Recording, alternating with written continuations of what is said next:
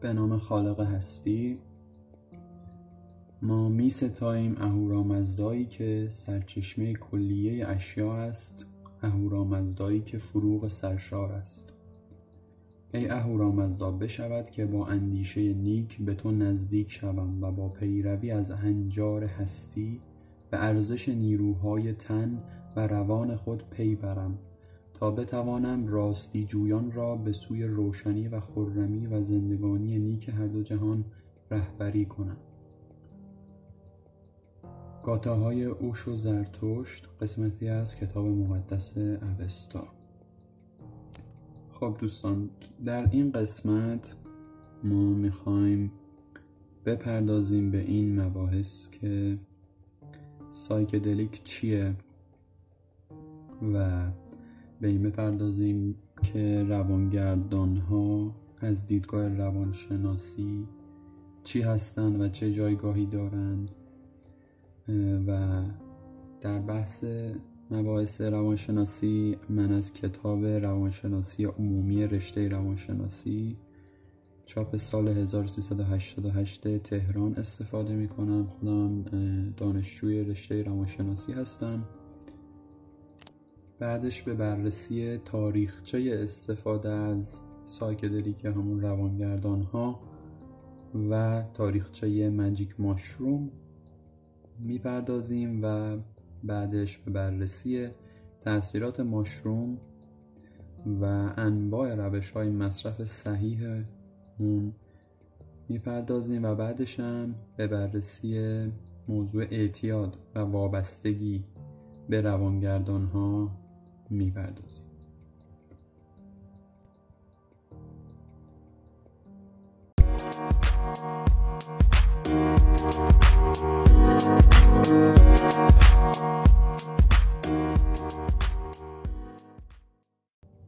خب حالا به این می‌خوایم بپردازیم که سایکدلیک چیست. کلمه سایکدلیک در اصل کلمه یونانی هستش. که از دو بخش تشکیل شده. سایکی دلون. سایکی یعنی روح. و بعضی هم به ذهن تعبیرش می‌کنم ولی کلمه یونانیش معنی لفظیش میشه روح. دلون. سایکی دلون. دلون یعنی آشکار ساختن یه چیزی برملا کردن یه چیزی. روشن ساختن یه چیزی. بنابراین کلمه سایکی دلون معنیش میشه آشکار ساختن روح. که این کلمه سایکی دلون میاد توی لاتین و تبدیل میشه به سایک دلیک و کلا به روانگردان ها میگن سایک دلیک حالا معنی اینکه معنی کلمش هستش آشکار ساختن روح یعنی چی؟ یعنی اینکه این گیاهان رو وقتی شما استفاده می‌کنید اون خود واقعی و خود اصلی و من اصلی میاد بالا و آشکار میشه و شما تبدیل به اون میشید همون روح خودتون یا خود برترتون یا ذات الهی و ذات اصلی خودتون. در حقیقت هر انسانی وقتی وارد دنیا میشه و پروسه رشد رو طی می‌کنه در حقیقت ego یا نفسش هم اونجا رشد می‌کنه. و بعدا این شخص یه نقابایی بر اساس ego می‌زنه روی خود واقعی و خود اصلی یا روح خودش و نقش هایی رو انتخاب می‌کنه شخصیت هایی رو انتخاب می‌کنه به مرور زمان از کودکی تا بزرگسالی و از اون خود واقعی و خود اصلیه دور میشه که ذات الهی هستش و از جنس آرامش از جنس شادی از جنس لذت از جنس خرد از جنس حکمت از اون دور میشه به مرور زمان انسان. و این گیاهان برای همین هستند در اصل که ما به خود واقعی و خود اصلیمون برگردیم و بتونیم اونو زنده کنیم و نقاب ها رو برداریم از چهرمون از خود واقعیمون. در حقیقت این گیاهان نقش اصلیشون اینجا همینه که ما خود واقعیمون رو به یاد بیاریم و برگردیم به خود اصلیمون. که اینجا ما به شعر بسیار معروف حضرت مولانا برمیگردیم که در دفتر اول مصنوی معنوی بخش اول سرآغازش هست. بشنو این نی چون شکایت می کند از جدایی ها حکایت می کند که از نیستان تا مرا ببریده اند در نفیرم مرد و زن نالیده اند سینه خواهم شرح شرح از فراق تا بگویم شرح درد اشتیاق. هر کسی که او دور ماند از اصل خیش باز جوید روزگار وصل خیش. یعنی اینجا مولانا داره میگه که من از اصل خیش دور شدم و من باید برگردم به خود واقعی من و از وطن واقعی خودم واقعا دور شدم. و هر کسی که دور میشه از اصل خودش یه روزی هر چقدر طولانی باشه ولی بازم میجوه و پیدا می‌کنه اصل خودش رو به مرور زمان که تو این دورانی هم که گذشت و مثلا کرونا اومد همه به خودشون اومدن و بیشتر روی زندگی و سبک زندگی و روح و روان خودشون متمرکز شدن تا بیشتر به سمت اصل خودشون برگردن. اصطلاحی که من همیشه استفاده می‌کنم برای این قضیه اینه که یه تمثیله که شما وقتی از سایکدلیک استفاده می‌کنید حالا از هر نوعش که می‌خواد باشه می‌خواد قارچ باشه یا گیاه باشه شما وقتی استفاده می‌کنید مثلا برای اولین بار شما اون روح و اصل خودتون رو که دفن شده طی سالیان سال زیر نقاب ها زیر دردها رنج ها زخمای روحی سختی ها و تمام چیزای منفی که توی دنیا تجربه کردیم و باعث شده از اون خود اصلی دور بشیم این خود اصلی دفت شده زیر اینها و توی اولین تجربه سایکدلیک اون روح انگار از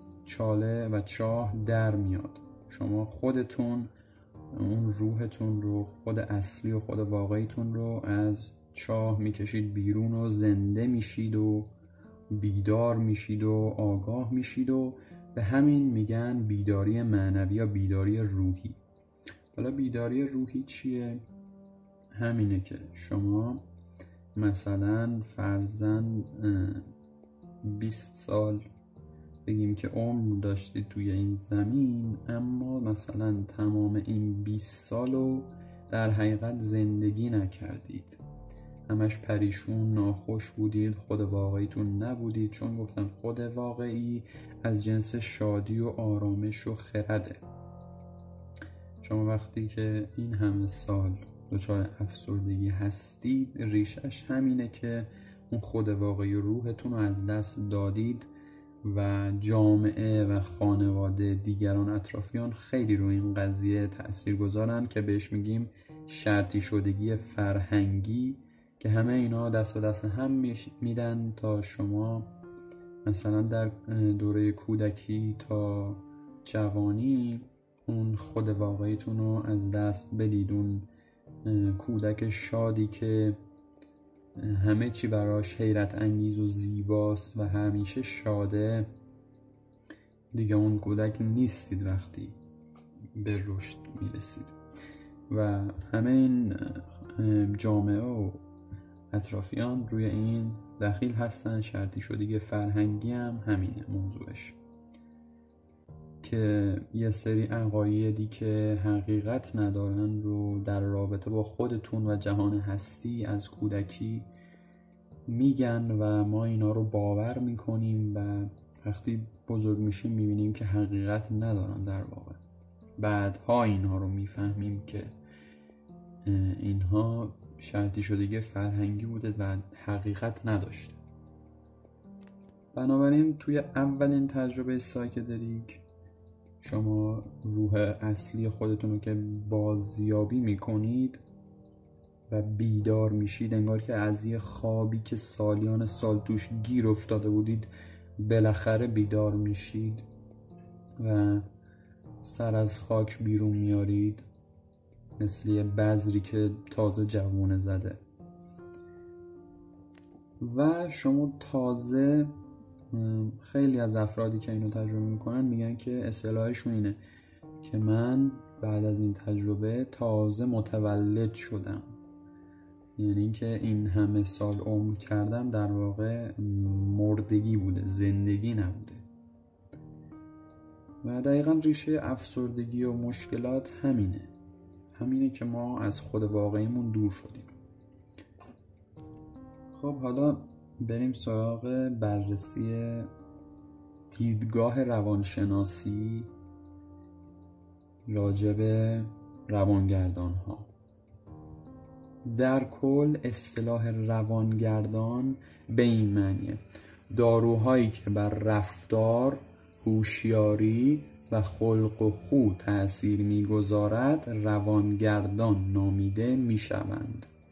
یعنی اینکه همه دیدگاه بدی دارن راجع به روانگردان وقتی اسمش میاد مثلا یاد توهم و اعتیاد و معتادا و اینا میفتن این یه شرطی شدگی فرهنگی هستش که حقیقت نداره در واقع.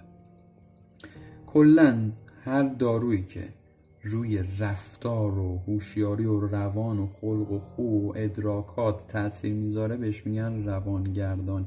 یعنی چیزی که روی روان تاثیر می‌ذاره. روانگردان یعنی چیزی که روی روان تاثیر گذار هستش. هم داروهای اینایی که دارم الان می‌خونم از همین کتاب روانشناسی عمومی هستش. هم داروهای خیابانی از قبیل ماریجوانا هم آرامش بخش ها و داروهای محرک و هم داروهای از قبیل الکل، نیکوتین و کافئین در زمره این دسته از داروها به حساب می آیند. از داروهای روانگردان قرنها برای تغییر هوشیاری و خلق و خو استفاده شده است و امروزه برای درمان انواع بیماری ها و مشکلات روانی نرمال و حاد مورد استفاده پزشکی قرار می گیرند حالا اینکه گفتش که داروهای محرک آرام بخش و مسکن ها الکل و نیکوتین و کافئین هم روانگردان به حساب میان چون که تاثیرات ادراکی و روانی دارند. حتی مسکن که شما می‌خورید اینو احساس می‌کنید. حالا آن دسته از داروهای روانگردان که عموما مورد استفاده درست و نادرست قرار می‌گیرند فهرستوار طبقه بندی شده که اینجا تو کتاب فهرستش هستش که این روانگردان ها رو به چندین بخش مختلف تقسیم کرده. مثلا محرک ها استیمیولنس کنساز ها مسکن ها یعنی depressants and sedatives. داروهای توهمزا یا hallucinogens. مواد افیونی داروهای مخدر. Opiates. Opium and its derivatives تریاک و مشتقات آن اینا رو هر کدوم بخش های مختلف تقسیم بندی کرد. یعنی داروهای توهمزا که من توضیح میدم چرا اسمش رو گذاشتن توهمزا که این یک اسم گذاری اشتباه هستش. دلیلش هم بعدا جلوتر بهتون توضیح میدم. اومده این داروهای توهمزا هلوسینوجنز رو با بقیه جدا کرده با مواد افیونی داروهای مخدر مسکنها کنسازها محرکها و شاهدانگان اینا رو جدا کرده. حالا کنسازها چیا هستن؟ مثل الکل آرامش بخش ها مثل میلاتون زاناکس و این داروهای مسکن. حالا محرک ها مثل استیوملنس مثل آمفتامین ها بنزدرین ها دکسدرین ها مندرین ها کوکائین نیکوتین کافئین. اینا محرکن. یعنی شما صبح کافئین می‌خوری قهوه می‌خوری که انرژی بیشتری داشته باشی چای می‌خوری که انرژی بیشتری داشته باشی این همینه. حالا مواد افیونی opiates یعنی چیزهایی که از تریاک و مشتقات اون هستش. درسته این گیاهیه ولی جزء داروهای توهمزا نیستش. جزء psychedelic نیستش. و تاثیرات مخربی داره صد درصد. و این کلا جدا از اون psychedelic ها که اعتیادم مهمترین مشخصش قطعا.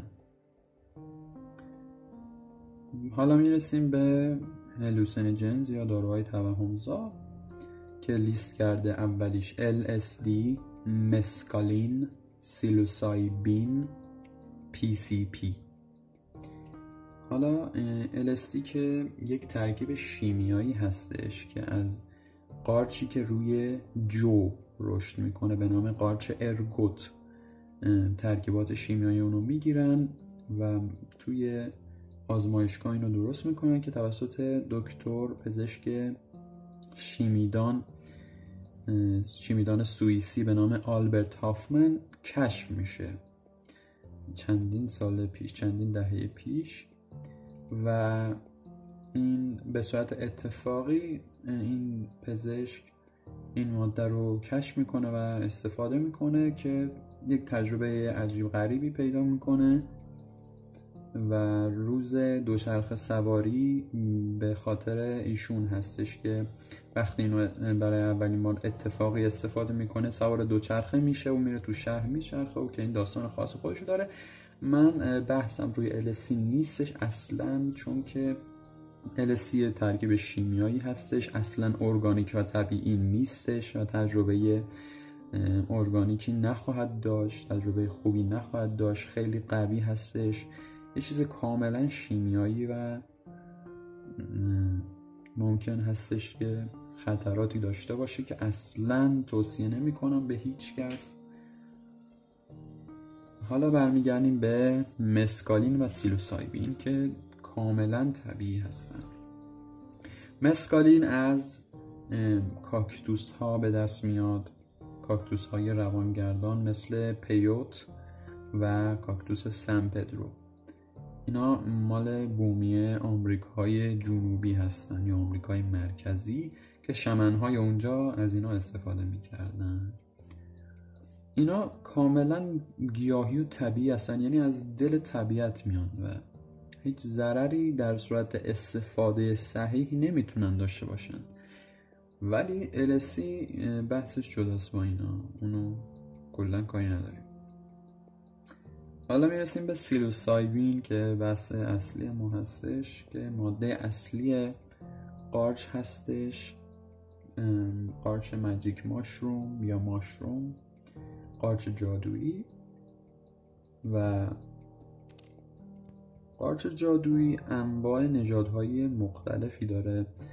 اما در همه نژادها همه انواع اقسام مختلف قارچ ماده اصلی همون سیلوسایبینه و تقریبا میشه گفت همون تجربه رو همشون ایجاد می‌کنن.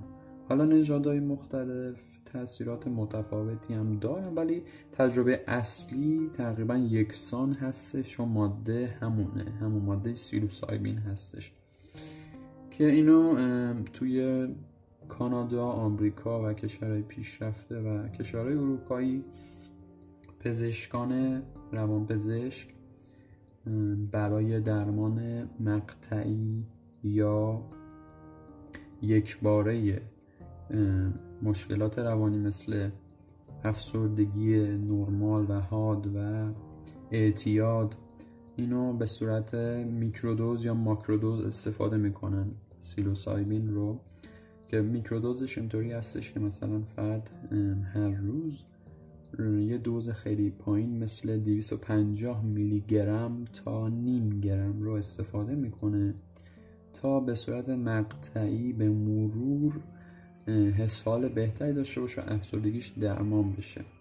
و ماکرو دوز هم همون دوز تریپ هستش که از دوز دو به بالا دو گرم به بالا شروع میشه و حتما نیاز هستش که شما یک تریپ لیدر یا راهنمای تریپ که قبلا اینو کامل تجربه کرده بلده و بلد چطوری شما رو راهنمایی کنه و از شما حمایت کنه تو اون تجربه و تمام مواد وسایل لازم و همراه خودتون داشته باشید. یه نفر حتما توی تجربه همه تجربه چه بار اول چه بار هزارم توی تجربه تریپ یعنی دوز بالا باید کسی شخصتون کنارتون باشه که راهنماییتون کنه که من خیلی از دوستان بودن توی پیج که پیام می‌دادم و می‌گفتن که شما بیا تریپ لیدر ما بشو و ما رو تو تجربه همراهی کن.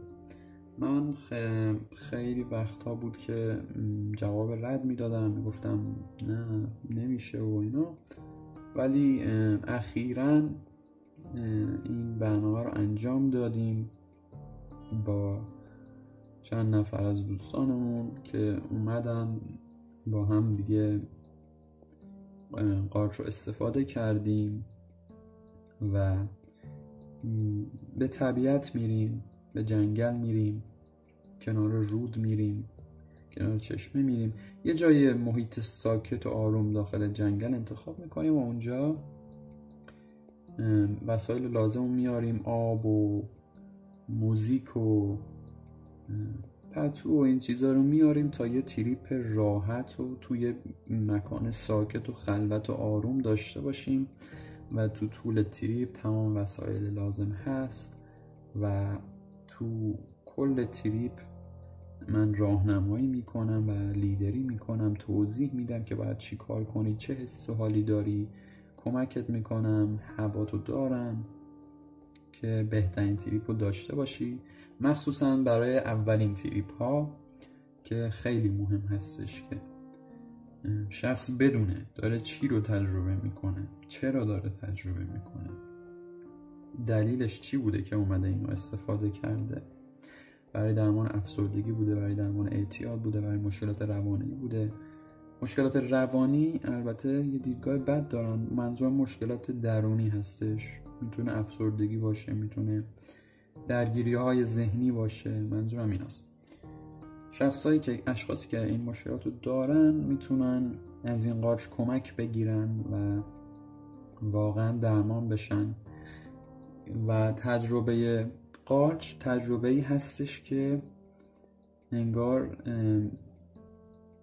ده 20 جلسه روان درمانی فشرده توی چند ساعت توی سه چهار ساعت اتفاق میفته و طرف تو همون سه چهار ساعت تمام مشکلات درونی خودش رو پیدا می‌کنه و حلشون می‌کنه و افسردگی توی همون یک بار استفاده و تجربه عمیق کامل درمان میشه. و چشم فرد به واقعیت ها باز میشه واقعیت های درونی واقعیت های بیرونی واقعیت های دنیا و قابلیت های خودشون می‌فهمه قابلیت های درونی خودشون می‌فهمه. چون این قارچ جوری هستش که همیشه به شما خود واقعیتون رو یادآوری می‌کنه چه قابلیت هایی دارید. خلاقیت خیلی زیادی به شما میده.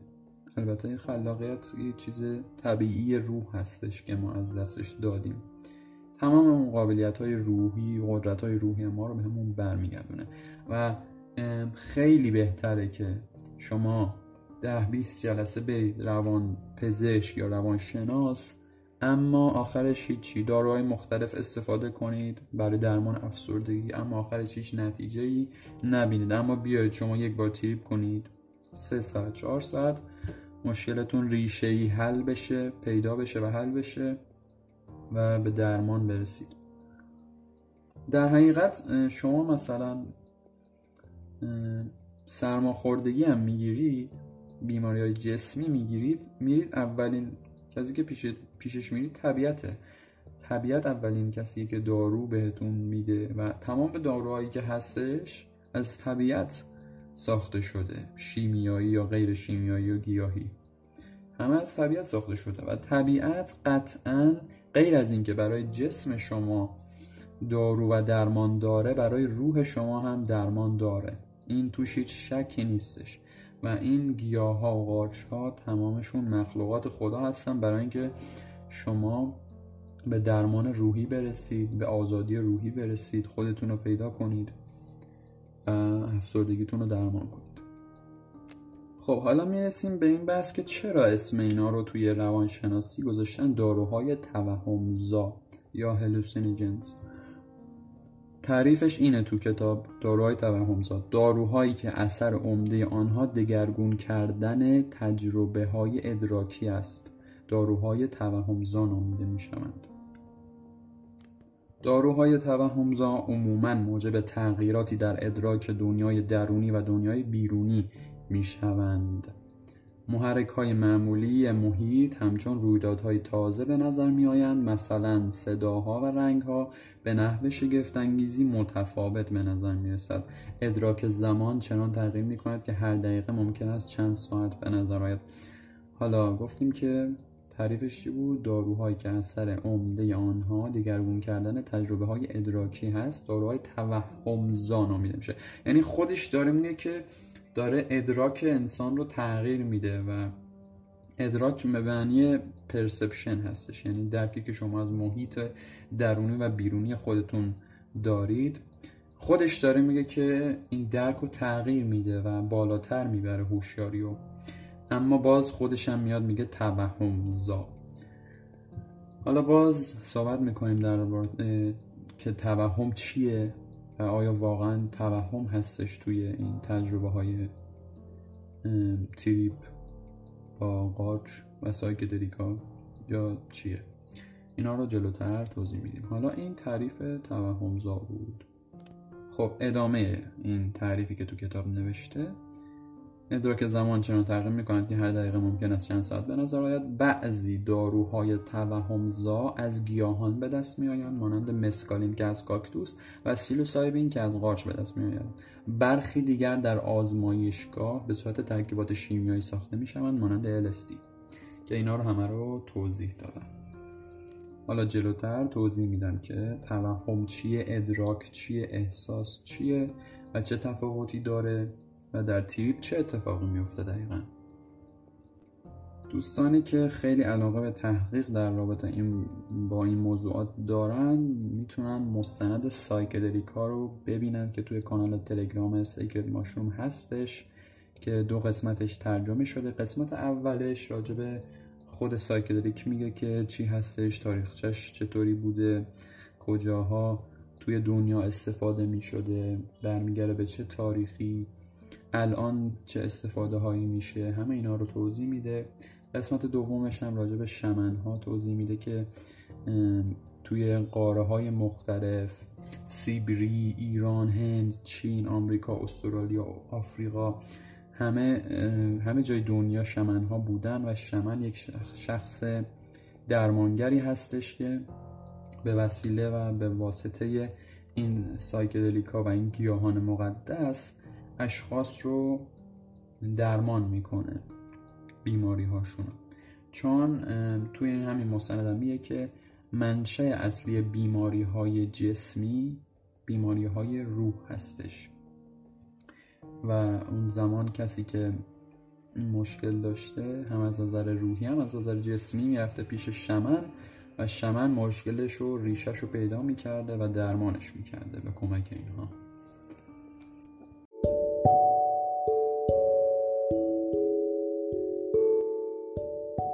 دوستان عزیز به علت اینکه مباحث این پادکست خیلی مهم هستن و طولانی هستن و بررسی های روانشناسان توشون زیاد هستش به این دلیل این پادکست به دو قسمت تقسیم میشه. هر قسمت نیم ساعت. قسمت اول تموم شد. ادامه این پادکست رو توی اپیزود بعدی بشنوید.